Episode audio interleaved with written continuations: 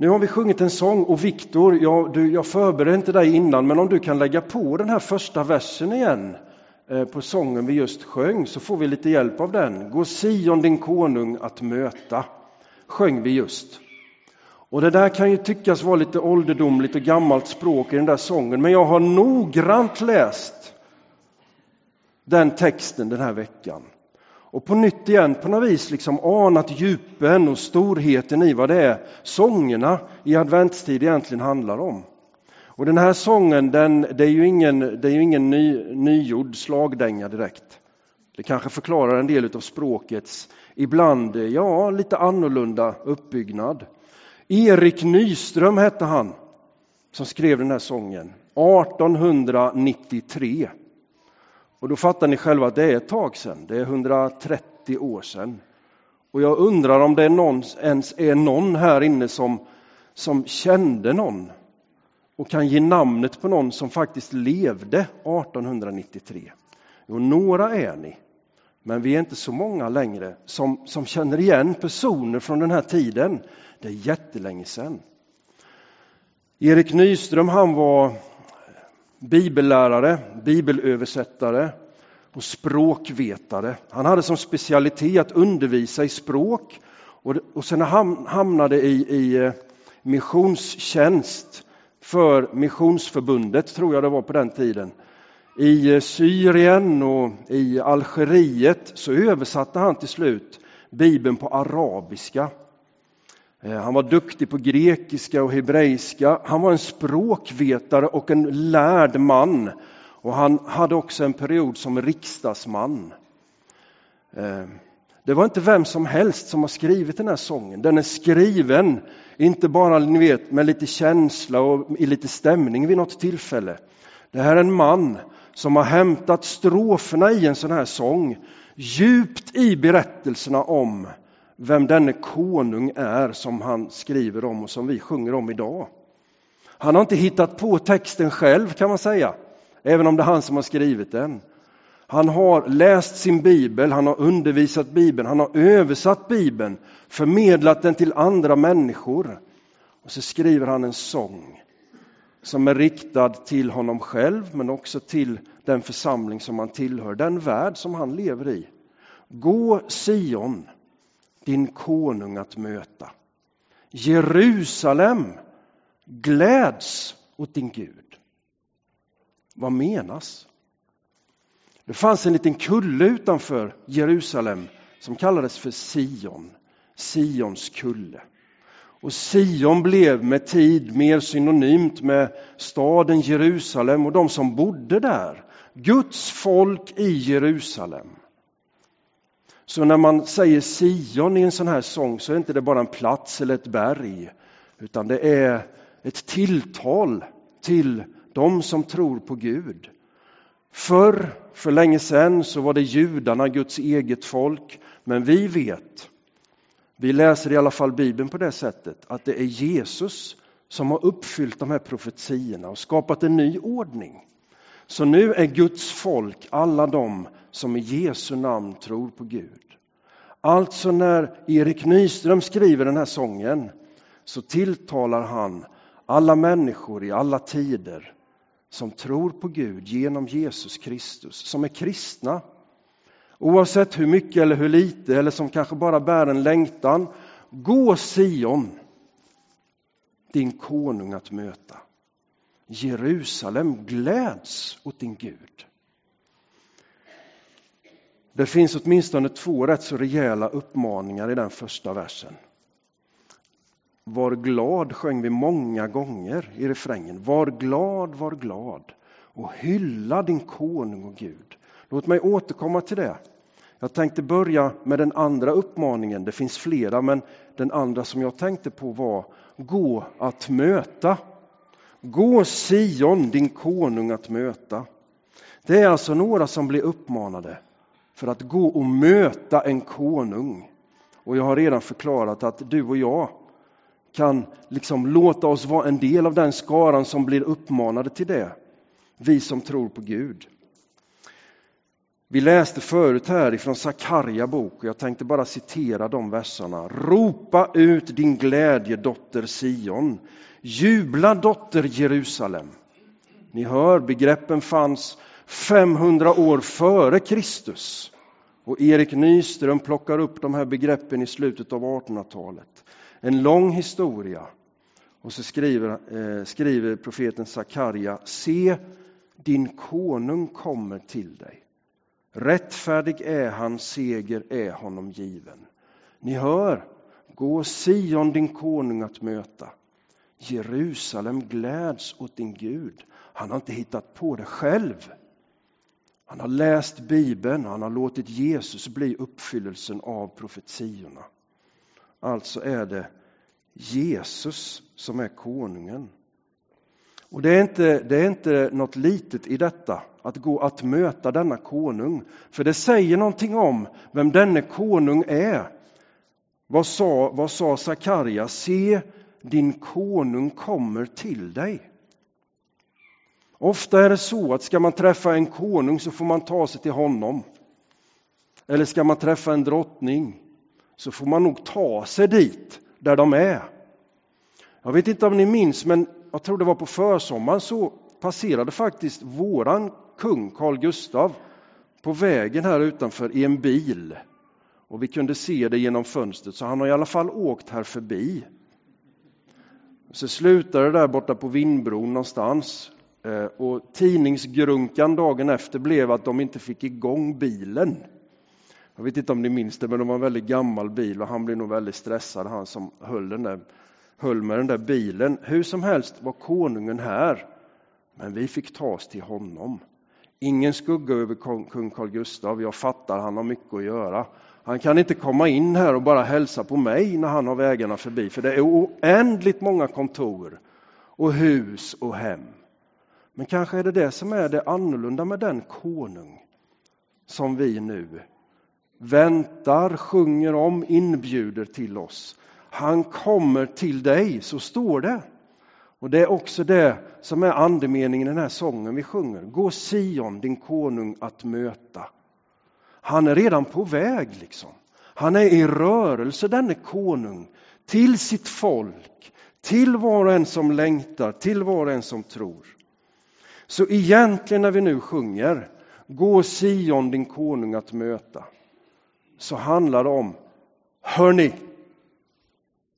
kom igen, han är på väg, nu möter vi honom, alla vi som vill.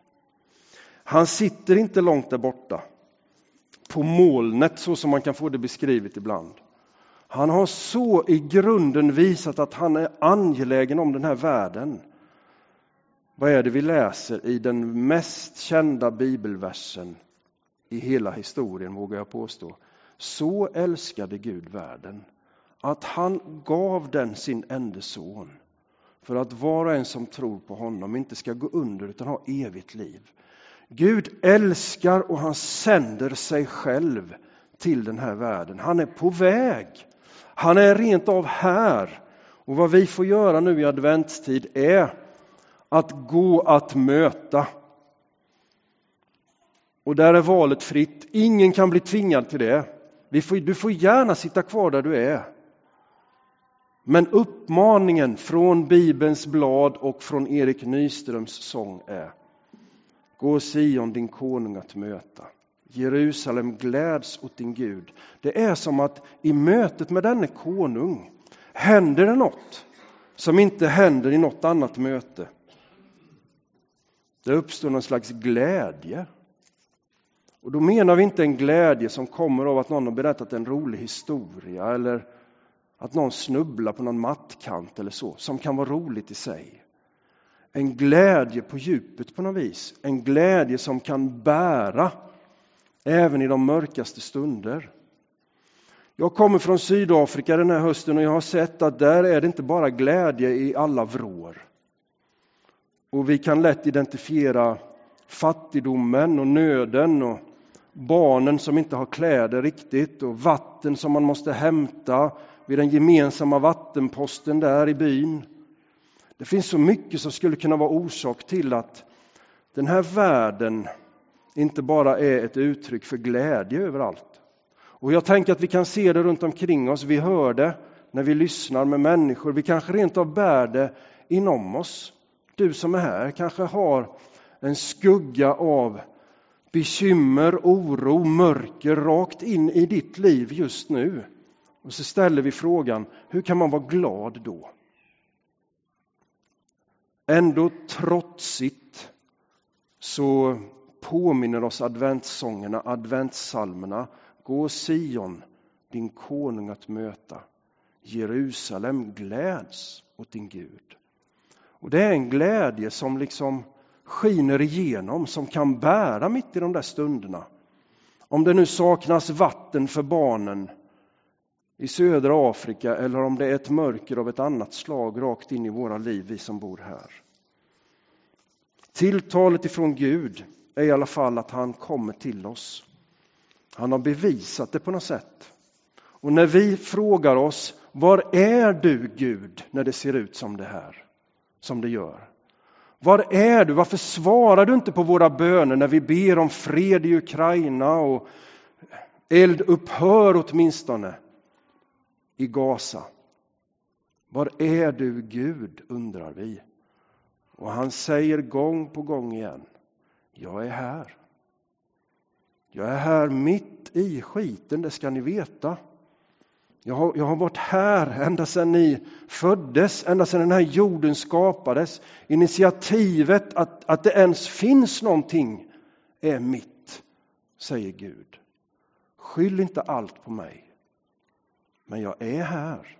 Och mitt i allt som sker, mitt i allt som händer, så vill jag vara här och på något vis bära allt och all den nöd som pågår också med en form av glädje som är av ett annat slag. Gå för att möta den konung som kommer till oss den här adventstiden och den här juletiden. Du har initiativet, han, han har redan kommit, han är redan här. Res dig upp, ta några steg i tro på att det är honom vi kan luta oss emot och ha vår tillit till när dagarna är som de är. Vem annars skulle vi vända oss till? Slutklämmen på den här predikan är det Hosianna-rop som också finns i psalmerna. Hosianna, Hosianna. Som från början var på samma gång ett slags hyllningsrop till Jesus när han red in där i Jerusalem. Vi läste det ur Matteusevangeliet. Och samtidigt ett uttryck för en bön. Kom och hjälp. På samma gång, Gud, nu kommer du till oss, vi prisar ditt namn. Och på samma gång, hjälp oss nu, vi behöver dig. Vi klarar oss inte själva. Det var Hosianna-ropet när Jesus red in på åsnan. Och det kan vara Hosianna-ropet också i våra egna liv den här adventstiden. Han som har lämnat sin tron av kristall. Vi sjöng något sånt. Han har lämnat sin tron av kristall och han har blivit lagd på strå i ett stall. Den guden tillber vi. Den guden tror vi på och lutar vi oss emot i dessa tider. Hosianna. Vi både tillber honom och vi ber honom om hjälp i samma rop. Vi ska stå upp och be en bön tillsammans och så får Klara och Johanna göra sig redo. Så vill jag bara ge den här uppmuntran och uppmaningen att öppna ditt hjärta för denne konung som är på väg. Han är här redan nu, det vet vi, men han är också på väg i kalendern liksom. Och red dig att taga Guds son emot. En annan strof. Och det kan man enkelt göra bara genom att öppna sitt hjärta där man står, där man är. Eh, för sig själv på nytt igen. Eh, man kan också göra det mera fysiskt. Eh, att gå till mötes. Skulle du nu under tiden som vi sjunger några sånger tillsammans vilja gå och tända ett ljus här borta på ljusväggen så blir det ju en slags gå till mötes promenad för dig som skulle vilja.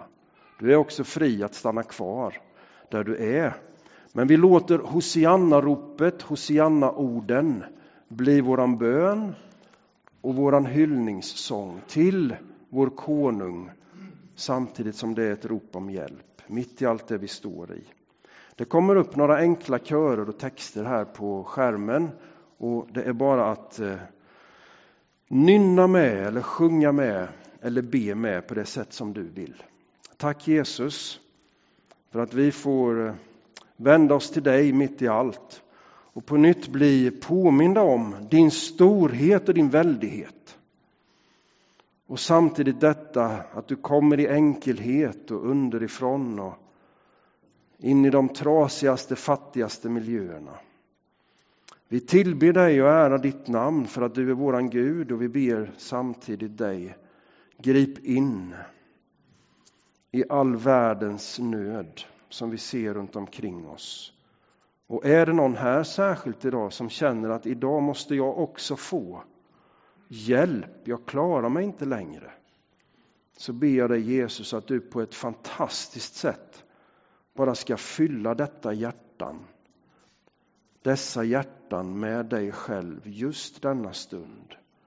Med en tillit och en förhoppning som ställs till dig helt och fullt om att du är den som är konungen som räddar och befriar.